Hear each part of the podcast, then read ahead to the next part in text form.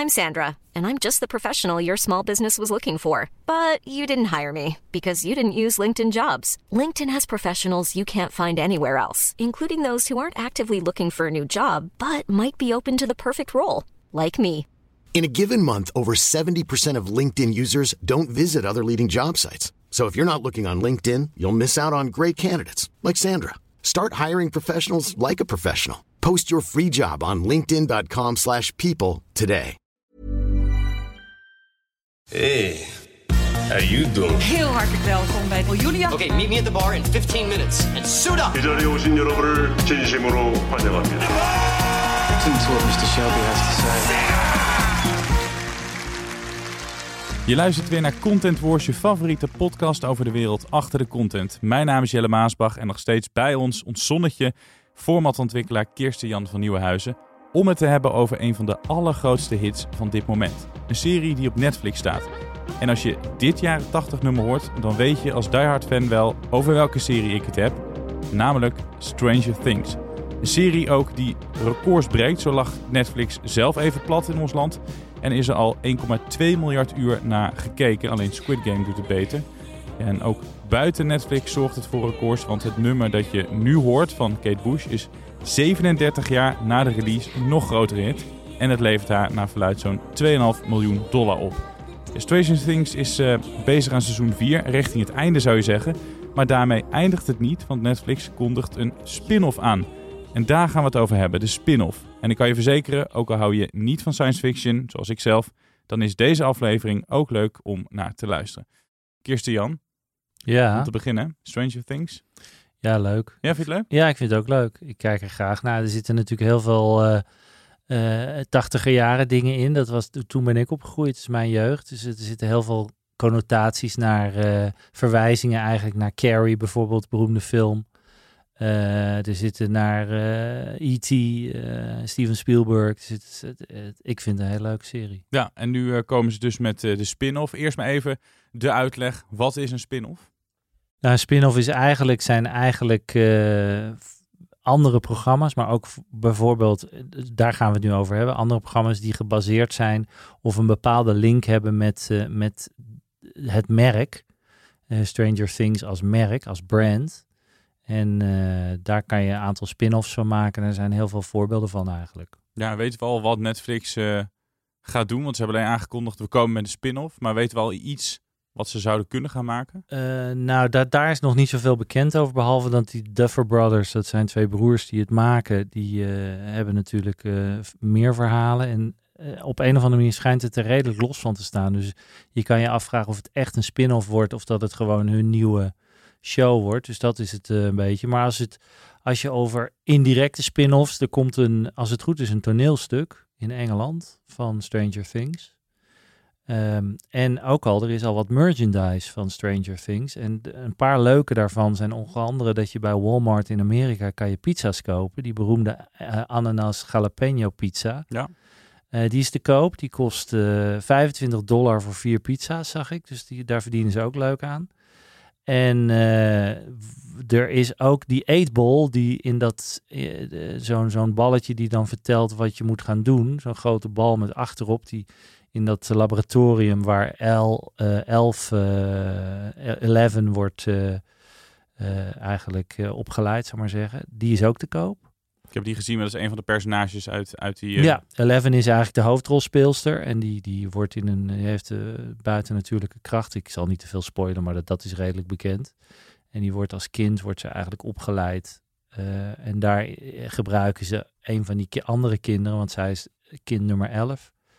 Een van die andere kinderen gebruikt zo'n 8. En als je dan daaraan schudt, dan krijg je zo'n antwoordje. Die is ook te koop.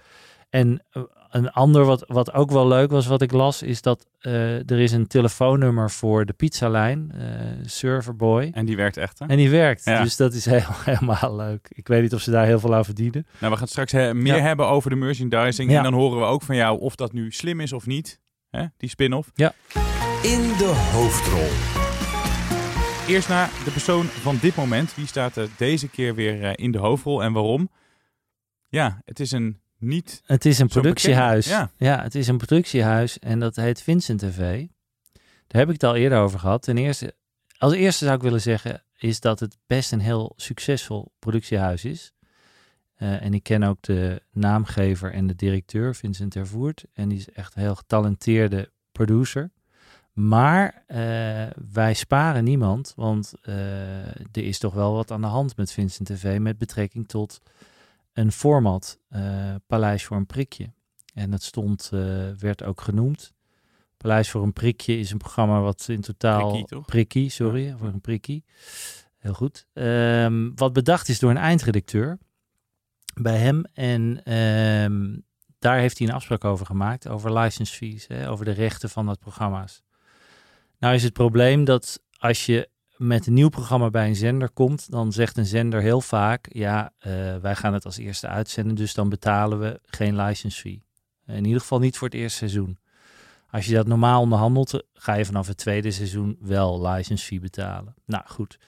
Uh, de tweede is dat een zender vaak zegt: Ik wil minimaal de helft van de recht hebben, want wij zijn het eerste zender die dat doet. Kan allemaal wel. Um, maar dan zou zij nog steeds de andere helft, en die zou ze dan delen met Vincent V, zou ze dus nog een kwart van de rechten hebben. De, de, de bedenkster, want het is een vrouw, van het idee. Nou, puntje bij paaltje. Er zijn, meen ik even uit mijn hoofd, 39 afleveringen gemaakt in een aantal seizoenen. Waaronder ook een uh, seizoen bij uh, RTL. En deze dame heeft helemaal niks gezien qua license fees. En dat vind ik echt niet kunnen. Dat vind ik uh, zo'n nare situatie. Ook zeker, het is natuurlijk wat ik ook doe. En het, het gegeven dat je genaaid wordt in de tv-wereld, wordt hier maar weer eens mee bevestigd. En dat gebeurt ook regelmatig met mensen. Maar ik heb even uit zitten rekenen. Er wordt ongeveer 60.000 euro betaald per aflevering. In 39 ongeveer 2,4 miljoen heeft Vincent TV voor deze programma's gekregen. Als je dan uitgaat van zo'n 5%, wat de gemiddelde license fee oplevert, dan heb je het over 120.000 euro. Uh, nou, daar zou zij een kwart van hebben gehad. Ze zou sowieso recht hebben gehad, op, vind ik persoonlijk, op 30.000 euro. Ze heeft uiteindelijk van de rechter er maar vier gekregen, 4.000 euro. Omdat de meeste rechters in, in Nederland helemaal niet begrijpen hoe onze wereld werkt. Dus het is echt een schande. Maar ik vind vooral een schande van Vincent TV dat ze zeggen, zij hebben... Op die, ze hebben sowieso 2,4 miljoen aan, aan uh, budget gekregen om dit programma te maken. Nou, als je weet dat een, een uh, productiehuis tussen de 8 en de 10 procent winst maakt op zo'n productie, hè, dat is wat ze noemen de production fee, dan hebben we het over ongeveer een kleine 2 ton aan winst, wat, wat Vincent TV. Dat je dan niet gewoon de, uh, uh, ja, hè, dat je niet daarvan uh, een eerlijk deel geeft. Een, een klein, desnoods is het maar 40.000 of 30.000 van die 2 ton. Vind ik gewoon een godspe. Um, en dat vind ik echt niet kunnen. Dus daar staat dan overigens nog bij dat Vincent TV, en dan hou ik over op, uh, heeft vooral succes met gekochte formats. En ze zijn namelijk heel succesvol, vooral bij onze grote vrienden van SBS. Um, en eigenlijk is dit Pennywise Pound Foolish, want mensen gaan niet meer heel snel naar Vincent TV toe met hun ideeën als je op deze manier genaaid wordt. En uiteindelijk kan Vincent vooral veel geld verdienen met eigen content in plaats van elke keer een format te kopen waar ze nu veel succes mee hebben. Dus het is een hele domme kruideniersmentaliteit om op die manier je creatieve te, mensen te behandelen die met jou bij een goed idee komen, waar je goed geld aan verdient als productiehuis. Ze hadden gewoon wat geld moeten geven. Dus ik hoor het wel van Vincent. Ik ga hem ongetwijfeld wel weer tegenkomen. Hij zal mij niet, uh, het niet in dank afnemen, maar ik moet het even opnemen voor mensen die ideeën hebben en die creatief zijn in deze wereld. Ja. Want op deze manier ga je daar niet mee om, vind ik. Nee, want dit had jij ook uh, niet willen meemaken. Nou ja, goed. Kijk, ik, uiteindelijk we, weet ik een beetje natuurlijk hoe je dan dat soort contracten moet maken. Je moet ten eerste altijd heel erg oppassen dat je er niet uit wordt ge, gemieterd tijdens die onderhandeling. Daar zat zij natuurlijk niet bij tussen Vincent TV en Talpa. Um, maar bijvoorbeeld dat Talpa geen license fees heeft betaald voor seizoen 2 tot en met 4 is al heel raar. En dan heb je het over 1500 euro per aflevering. Dat is echt, geen, echt niet veel geld. Maar RTL heeft het laatste seizoen uitgezonden. En ook dat is een schande dat ze daar dan niet gewoon uh, license fees voor hebben betaald. Rechten voor het idee moeten gewoon betaald worden. Um, dus het is, het is gewoon heel flauw. En het is ook van de rechterlijke macht in Nederland een schande dat ze niet strenger optreden uh, bij dit soort haaibaaierij van uh, producenten in Nederland. Want het gebeurt veel te vaak dat uh, de producent gewoon dit soort zaken wint, waarbij je aan alle kanten aanvoelt dat het niet kan en niet netjes is. Ja. Dus uh, nou, laat het een les zijn. meer geld naar de creatievelingen. Hè? Absoluut.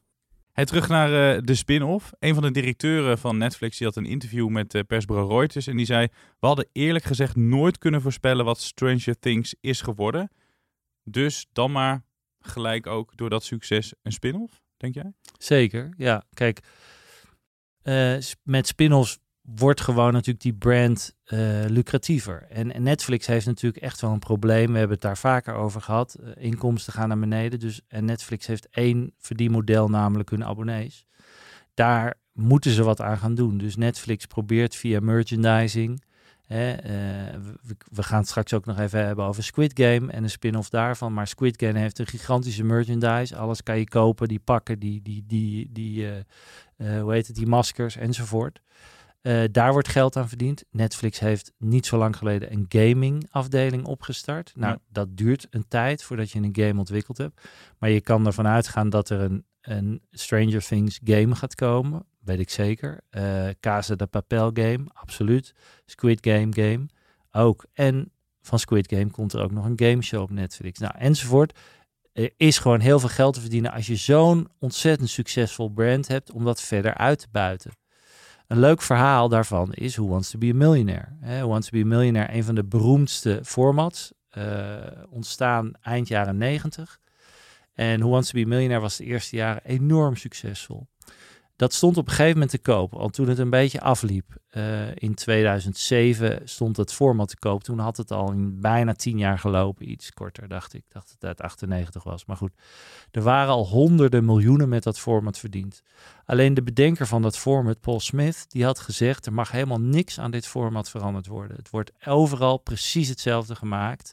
Er mag geen enkele spin-off komen. We gaan geen variaties doen enzovoort. Dat heeft hem heel rijk gemaakt en heel succesvol. En het programma ook. In 2008 waren er drie hele slimme Nederlandse mannen. Uh, Taco Ketelaar en Kees Abrams en Unico Glory. Die dachten, misschien moeten we dat format kopen, want er zit nog wel geld in dat format. Iedereen zei, je bent gek, want dat format mm -hmm. liep af. Ieder, heel veel landen hadden het al gedaan. Maar zij zagen de potentie van spin-offs. En zij dachten, als wij dat format hebben, dan kunnen we daar spin-offs voor maken. Want Paul Smith heeft dat nooit gedaan. Nou, die formats hebben ze uiteindelijk gekocht voor 150 miljoen euro in 2008. Iedereen zei, die zijn helemaal gek voor een format wat afloopt 150 miljoen euro. En zijn meteen begonnen met een aantal spin-offs, zoals we die nu ook nog kennen van Who Wants to be a Millionaire. Um, en hebben daar in de eerste jaren heel veel geld mee verdiend. En het grappig was, twee jaar later, in 2010, kwam Sony, Sony Pictures. En die zeiden, wij willen jullie bedrijf ook komen, want jullie hebben Who Wants to be a Millionaire en nog een heel veel andere goede programma's, waarvan een deel van mijzelf, uh, toen ik nog mijn eigen bedrijf had, maar dat terzijde. Um, uh, wij willen de hele hubs kopen, uh, omdat jullie zo goed Who Wants to be a Millionaire hebben uitgebuit en zoveel spin-offs ervan hebben. Daar zit echt nog geld in. En toen hebben Unico, Taco en Kees hebben de hele bubs, dat heette toen nog Two-Way Traffic, hebben de hele bubs verkocht voor heel veel geld en daar heel veel geld mee verdiend. Dus lang verhaal kort, uh, kan je dus echt nog heel veel geld verdienen als je slim met spin-offs gaat. Ja, gebeurt het ook veel? Want dat zijn dus drie wijze heren die Who Wants to be Millionaire hebben, ja, zoals je zei, goed hebben uitgebuit. Maar zijn er meer formats die zich makkelijk laten ja, uh, leiden tot een spin-off? Ja, kijk, bijna elk format wat heel succesvol is, daar, daar kan je... The Walking Dead heeft een spin-off gekregen. Die doet het een stuk minder goed, maar nog steeds wel, uh, wel aardig. Squid Game, hadden we het net eventjes over, gaat een gameshow krijgen op Netflix. Hè, zijn ze nu mee bezig, waarbij ze ook met, ik dacht, 500 mensen gaan... Die zullen niet doodgaan als ze afvallen. Althans, het wordt gezegd, zou wel leuk zijn. Nee, zou niet leuk zijn. maar um, die vallen af en de winnaar gaat geloof ik met 4 miljoen of zo naar huis. Um, reken maar op dat dat wel een groot, groot programma gaat worden voor Netflix. Uh, grappig genoeg heeft Netflix nog niet super veel gameshows. Maar dit wordt er wel eentje waarschijnlijk waar veel mensen naar gaan kijken. Het zou mij niet verbazen als Casa de Papel ook een, uh, een uh, spin-off gaat krijgen. Met een paar van die characters die zo waanzinnig populair zijn. Ja. Um, Breaking Bad had You Better Call Saul als spin-off. Uh, wat ook een heel succesvolle serie is geworden. Dus het is voor, voor makers interessant om te werken met een brand wat mensen al kennen. waardoor heel veel fans van het originele brand ook al direct doorschuiven naar die spin-off. Dus ja, het zijn net als, als uh, uh, Rocky 2 en Rocky 3. Uh, dat zijn eigenlijk een soort van spin-offs in, op filmgebied. Ja. Je weet dat je al een heel groot deel van je kijkers ga je krijgen. En ze hebben al, ze hebben al reclame gemaakt, zeg maar. Net als met Suits dachten ze op een gegeven moment... Hey, die Jessica, dat is dan de vrouwelijke advocaat... eh, die kan er wel een spin-off eh, gebruiken. Nou, dat mislukte. Net als met de Blacklist, dat ze daarvan een spin-off hadden... gebaseerd op eh, mannelijke karakter. Een van de tegenspelers van de hoofdrolspeelster. Dat werkte dan ook niet. Dat Nee. zijn dan weer series die niet goed lukken. Ehm, maar zoals bijvoorbeeld met Miljoenenjacht... eh, met die koffertjes. Ja. De- Een spin-off was toch Deal or No Deal, als dat goed zeg? Nou, eh, klopt. Miljoenenjacht was eerst een, het finale spel, of het finale spel in Miljoenenjacht, laat ik het goed zeggen, was het koffertjespel. En dat was onderdeel van een veel groter programma. En uiteindelijk is dat een apart programma geworden, wat Deal or No Deal was. Ja. Eh, dat is in een aantal landen, is dat met een, g- ook in Nederland, met een groot decor met 50 meisjes, mooie vrouwen die daar staan met koffertjes. Inmiddels staan er ook mannen bij. Ehm, Italië heeft vervolgens een spin-off gedaan waarin eh, tien mensen, een beetje zoals Buddy Vedder ook eh, in Nederland eh, onsuccesvol deed het laatste seizoen. Maar dat is in Italië ontstaan om gewoon tien mensen daar te zitten met een simpel doosje voor zich. Een leuke presentator en met een telefoon die met de bank ging bellen. Bo heeft dat een aantal jaar geleden heel succesvol gedaan. Dat was een Italiaanse spin-off. Ik weet dat John en eh, Dick de Rijk, die het programma bedachten, daar aanvankelijk helemaal niet mee eens waren. Die wilden niet dat dat gebeurde. Die wilden vasthouden aan die grote showtrap met 50 mensen, 50 eh, dames met de koffers. Eh, en die Italianen die hebben hen overtuigd van laten we dit nou maar gewoon doen. Dat is een hele succesvolle dagelijkse geworden, die in heel veel landen zo gespeeld is. Dus uiteindelijk is vooral Endemol die de rechten had en nog steeds heeft, is daar heel schatje rijk van geworden. Want dat was mijn vraag ook. Kan je een spin-off doen als je niet de rechten hebt? Kan dat alleen maar bij de bedenker van het origineel, zeg maar? Ja, anders is het, anders noemen ze het een rip-off. Dus, Ja. Of althans een rip-off, dat noem ik het. Ik weet niet of dat de officiële tele- term is. Maar in principe kan je gezoet worden als jij heel duidelijk eh, het originele brand gebruikt. Ehm, er zijn zeker voorbeelden van. In China kunnen ze er nogal wat van. De, in China zijn er echt wel heel veel kopiëren ze alles. eh. ja, in China kopiëren ze heel veel. En die, en die partijen die dat doen, worden ook beschermd door de Chinese overheid. Dus ik weet dat er eh, rip-offs zijn geweest van The Voice en andere dingen. Eigenlijk wordt daar alles geript. Er is een heel mooie aflevering van Top Gear... waarin je ziet dat er gewoon een kopie van een BMW en een Mercedes in eh, China rijden. Exacte kopieën. En die grote bedrijven kunnen er niet eens iets aan doen. Eh, dus ehm, het wordt, het, ze proberen het. eh, maar de officiële spin-offs moeten altijd de rechten hebben.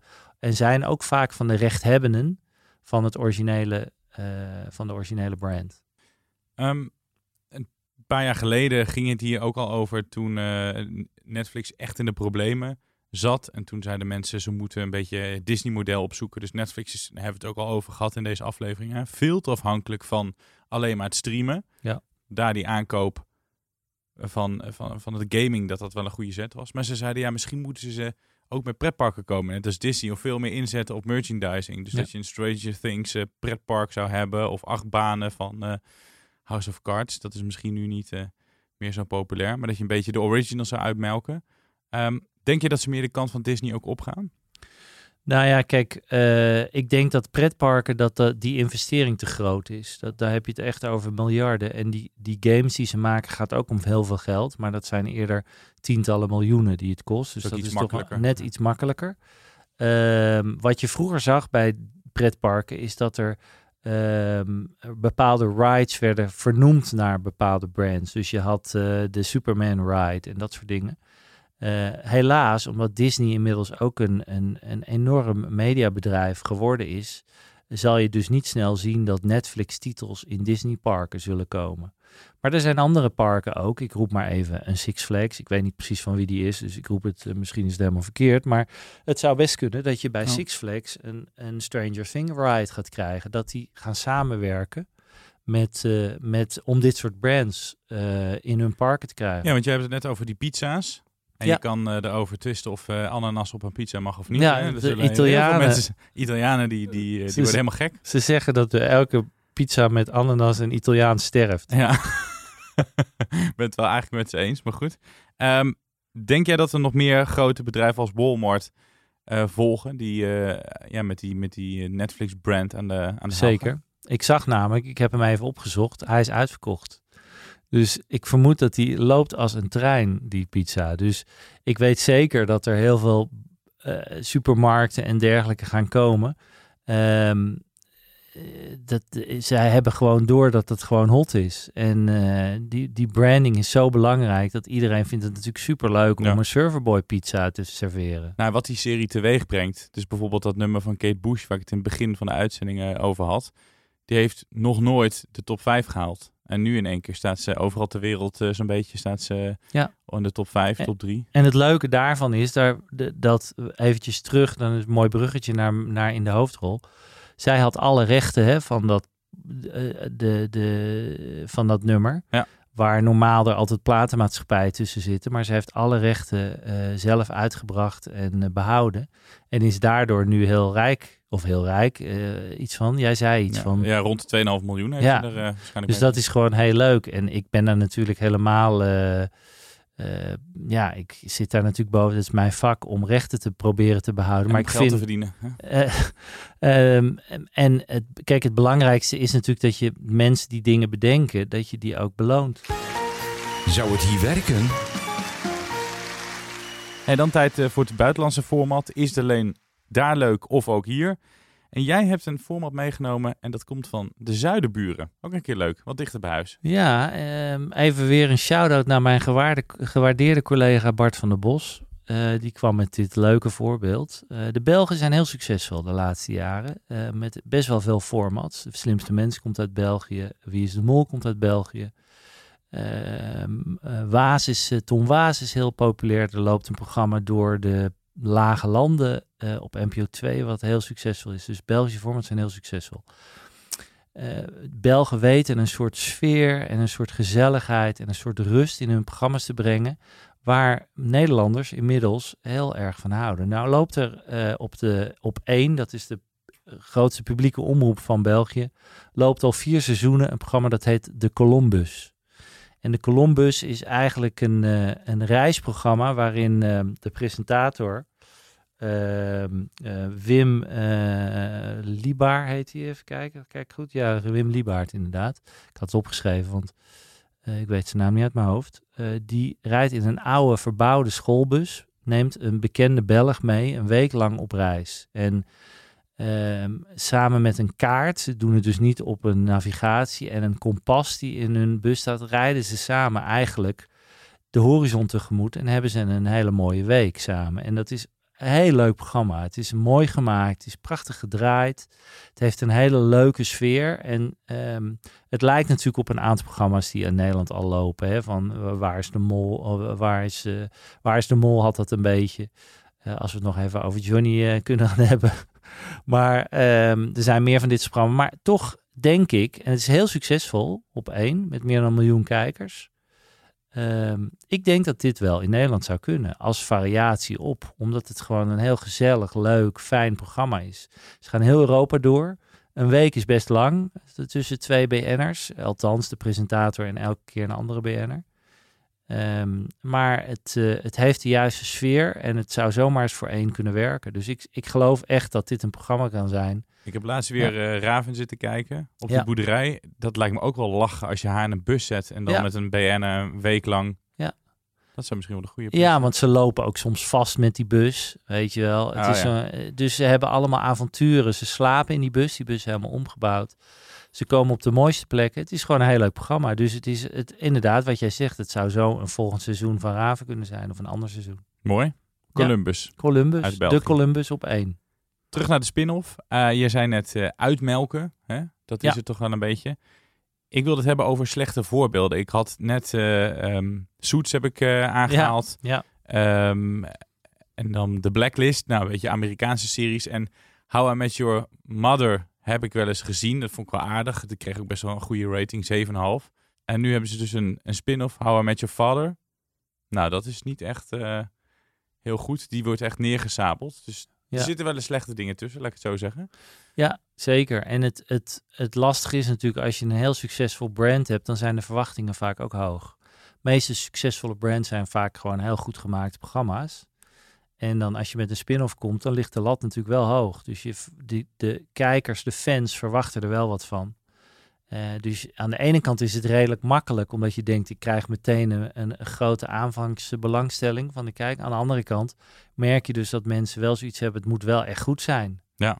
En als dat, eh, en als dat niet zo is, word je direct af, afgesabeld. Dus eh, afgemaakt, doodgesabeld, geslacht. Dus ehm, dat is het risico. En er zijn heel veel voorbeelden. Je kwam er met een paar inderdaad, van waarvan je denkt, hadden ze beter niet kunnen doen. Ja, die zijn echt allemaal in de VS. Kan je uit het blote hoofd eh, een, een Nederlandse spin-off verzinnen? Ik heb ook het idee dat het echt iets Amerikaans vooral is. Het is zeker Amerikaans. Amerikanen staan er bekend omdat ze vaak op zee willen spelen. Daarom heb je ook zoveel sequels van films. Ja. Eh, er gaat natuurlijk heel veel geld in Amerikaanse tv en film om. Dus de risico's moeten daar eh, Ja. beperkt blijven. Dus ze gaan vaak op ook dit, altijd de kritiek hè, van, oh Ja. god, komen ze weer met een deel. Ja. ja. Eh, op dit moment zou ik even zo uit- puur uit mijn hoofd weet ik en uh, zit ik te denken over Nederlandse naam. Ik weet het even. Kijk, de grap was de, de bus was natuurlijk een, een eigenlijk een, was niet echt een spin-off, was meer een rip-off, want de bus was van SBS als, als eigenlijk antwoord op eh, Big Brother. Mede door jou verzonnen. Eh, nou ja, in de, ja, absoluut. In het team zaten we, we dat, dat ontwikkeld hebben. Dat was natuurlijk bij far niet zo'n groot succes als Big Brother. Dus in die zin, volgens mij zijn er twee seizoenen geweest, dacht ik even uit mijn hoofd. Kunnen er drie zijn geweest. Maar lange na niet natuurlijk het, het mega succes van Big Brother. En dat is dan eigenlijk een beetje, dat is dan niet echt een spin-off. Dus misschien is het niet het juiste voorbeeld. Ik weet dat er heel vaak gepraat is om eh, een spin-off te maken van het mooiste meisje van de klas. Wat natuurlijk een heel succesvol programma is. En ik weet dat ze geprobeerd hebben om het stoutste jongetje van de klas te maken. Ja, dat heb je een keer verteld. En toen Ja. dacht ik, dat is echt een leuk idee. Ja, dat dacht ik ook. Dus ik, en misschien is dat nog steeds iets. Het stoutste jongetje van de klas ben je toch altijd benieuwd naar van wat is er met het boefje gebeurd. En vaak worden dat hele succesvolle mensen. Nou, dat weet ik niet. Eh, er zullen er vast ook een paar die zwaar eh aan Ja, of lager grote- ja, of maar- crimineel geworden zijn. Dus ik denk dat ze dat misschien vonden ze dat spannend om die kant op te gaan. Dat ze dan ook misschien wel hele nare verhalen of mensen die nare dingen hebben gedaan. Eh, ja, het maar- is leuk als er feel good is dan dat, dat je er, drie weken op rij iemand hebt die met een overdosis... Ja, of die, die zware crimineel is geworden. Die zal het stoutste jongetje van Ridouan Taghi eh, in de klas bij Ridouan Taghi. Weet ik niet of je dat wil maken. Maar ehm, ja, dus eh, ik weet het niet. Ik, het, het is eh, spin-offs aan de ene kant inderdaad. Als je een goed, goed idee daarvan hebt, kan het echt wel werken. Maar ja, je kan ook je vingers branden. Zijn er nog tot slot programma's waarvan jij zegt in Nederland... Nou, daar zou je wel een leuke spin-off bij kunnen verzinnen. Eh, nou, ehm, wederom even. maar, eh, Ik had het er met, eh, met Bart van der Bos over, mijn collega. en die kwam zelf met iets goeds. Die zei: waarom is er eigenlijk nou nog steeds geen goede spin-off gemaakt van Boer zoekt vrouw? En dat vond ik een goede opmerking, want ik dacht ook van hoe- allergrootste programma van jaren. Waarom is er nooit iets qua spin-off gekomen qua Boer zoekt vrouw? Eh, dus dat is echt wel iets dat je denkt van ja, als je daar toch iets goeds van bedenkt. Ik weet dat er al allerlei dingen zijn geprobeerd. Eh, ook slechte, slechte eh rip-offs ervan, van boeren. Ik weet dat Talpa er een heeft gehad, die was heel slecht, zoals wel vaker. Ehm, maar ja, dus ik, ik zou denken bij het Boer zoekt vrouw, als je daar toch iets weet, weet, weet te verzinnen. Zeker nu met al die negatieve eh, eh, reclame rond boeren. Als je dan toch iets, ja, wat de boer niet vreet, weet je wel, dat soort titels. Misschien een serie maken eh, midden op de snelweg. Ja, nou ja, ze kunnen wel wat... Een idioot weer een snelweg aan het blokkeren. Maar kunnen wel wat goodwill gebruiken volgens mij, die boeren. Maar dus dat daar zijn er, zit nou ja. misschien nog wel, daar zit dus misschien nog wel een spin-off in. Zeg. Ja, en kijk, ja, je kijkt natuurlijk heel snel als formatmaker en de zenders ook naar heel succesvolle programma's. Dus er zijn meerdere vormen van eh, heel Holland Bakt natuurlijk geweest. En de Cupcake Race is een, is niet de officiële spin-off, maar is er echt wel op gebaseerd. Dus heel vaak zie je ook dat succesvolle programma's geen spin-offs krijgen, maar die niet direct met het brand te maken hebben, maar wel heel vaak programma's die er heel erg op lijken. Nou, dit was hem alweer bijna, dus dan moeten we elkaar weer uh, even een tijdje missen. Maar voordat we helemaal afzwaaien, nog even onze korte tip van de serie of de film of, of het format dat je gezien moet hebben. Laat ik even aftrappen met de mijne. Die staat op de Videoland. Ze weten alles van je, heet hij. Het gaat over de verdwijning van cyber-expert Arjen Kamphuis. In 2018 verdween die op mysterieuze wijze in uh, Noorwegen. Goed gemaakt, echt goed gemonteerd. Uh, vier afleveringen van een half uur, dus het kijkt ook makkelijk snel weg. En dat je aan het einde denkt, oh ja, ik was het alweer eigenlijk vergeten dat hij in 2018 in één keer op bizarre wijze hè, daar, eh, tijdens het kajakken daar in één keer verdween. Heel raar verhaal, hè, was het Ze hebben iedereen bij elkaar gebracht. Ook een hacker die eigenlijk helemaal niet met iemand wilde praten. Alleen het is uh, deels documentaire en deels fictie. Dat is door elkaar. Dus je hebt op een gegeven moment een actrice die een journaliste speelt, die dan met die mensen weer gaat praten. En dat maakt het af en toe wel een beetje lastig. Dus dat is mijn enige kritiek. Ja. Um, je ziet af en toe ook Monique Hendricks hè, van Ponoza, die dan een hoofdredactrice speelt tussendoor. En dat, dat maakt het een beetje verwarrend. Ja, dat is, het, dat is er misschien een beetje lastig van. Maar uh, ik, had er, ik heb er meer mensen over gehoord dat het wel spannend is in ieder geval. Heel spannend, ja. En dat je het gevoel hebt dat er echt wel meer speelt. Ja, ja. Uh, en dat is natuurlijk toch altijd goed van een documentaire. Dat je het idee hebt van wauw, er is, iets, is hier iets aan de hand. Bleef er wel aan denken. Ja, ja. ja. Nou ja, als we in de documentaire hoek zijn, ik wist niet wat jouw uh, jouw tip ging worden. Ik moest, uh, moest uh, ik moet er nog naar gaan kijken. heb ik er een van, van Netflix, ook een documentaire. En die heet Keep Sweet. Keep Sweet, Pray and Obey.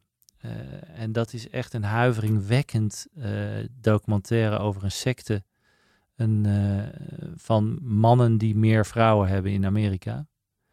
Uh, met uh, hun leider, die uiteindelijk, ik meen even, 27 vrouwen had, of nog veel meer. En heel veel kinderen en allemaal heel veel minderjarige vrouwen. En het is mm. echt, het wordt, Bizar. gaat van kwaad tot erger. Het is uh, goed gemaakt. je, je, je, je zit erbij, je kijkt erna dat je denkt, hoe kan dit gewoon gebeuren? En het erge is dat ze, die secte nog steeds bestaat uiteindelijk de, de man die ze leiden is in de gevangenis terechtgekomen. Is maar die leidt vanuit de gevangenissen secte. En al die meisjes, al die vrouwen die daar zitten, die zitten nog steeds in die secte over het algemeen. Dus het is ook dat je denkt van hoe kan dit nog, anno 2022? En uh, ja, het is echt, uh, als je van dit soort crime documentaires houdt, waar wij allebei van ja, houden, is Keep Sweet ook wel een tip dat je denkt van ja, het is zo, het is zo naar ook. Wij hebben het eh, samen wel eens gehad over de Puppet Master. Dat gaat over die man, over dingen gesproken die nog steeds bezig zijn. Die al decennia lang net doet alsof hij een agent is van MI5. En hele gezin heeft verwoest. En zelfs een vrouw eh, dus ervan heeft overtuigd. En daar nog een moeder van twee kinderen mee ergens in Groot-Brittannië zit. Ja. Het is verfilmd. Um, met James Norton, uh, een acteur, um, in de hoofdrol. Alleen dat wordt eerst alleen maar in de UK in Netflix geplaatst en daarna in de VS. Dus ik hoop dat het ook naar ja. Europa komt. Ja, en de, ster, de Staircase is er nu natuurlijk een ja. dramaserie van gemaakt. Wat ook een hele goede... Heel veel tips eigenlijk. Uh, dus dus uh, dat zijn allemaal crime docus. Mocht je denken, het is veel te heet buiten. Ik heb geen buitenverblijf. Niet zo'n mansion als Kirstian uh, van Nieuwhuizen. Lekker, we hebben heel veel tips gegeven. Kun je ja, lekker binnenkijken. Ja, heel veel tips. En uh, ook als het minder goed weer is. Maar nee, crime. Die kunnen voor mij niet genoeg crime, uh, crime docus. Ik, ik hou ervan. Ik vind het heerlijk. En wij ook van jou. Oh ja, en dan komt er natuurlijk nog... Maar dan gaan we het de andere keer. Want er is er nog een hele goede op Netflix. Maar die... die is voor de volgende keer. Die gaan we voor de volgende nog, keer. Dan blijven ze ook naar de volgende luisteren. Ja. Mocht je tips hebben, mag ook over series of een leuk verhaal wat je aan Kirsten Jan wil vertellen. Dat kan naar cw. Uh, ja, want we, we, hebben deze week geen luisteraarsvraag uh, gekregen. Nee, dus die, die mogen weer... Uh, het is weer stil aan het uh, ja. e-mailfront. Tot de volgende keer.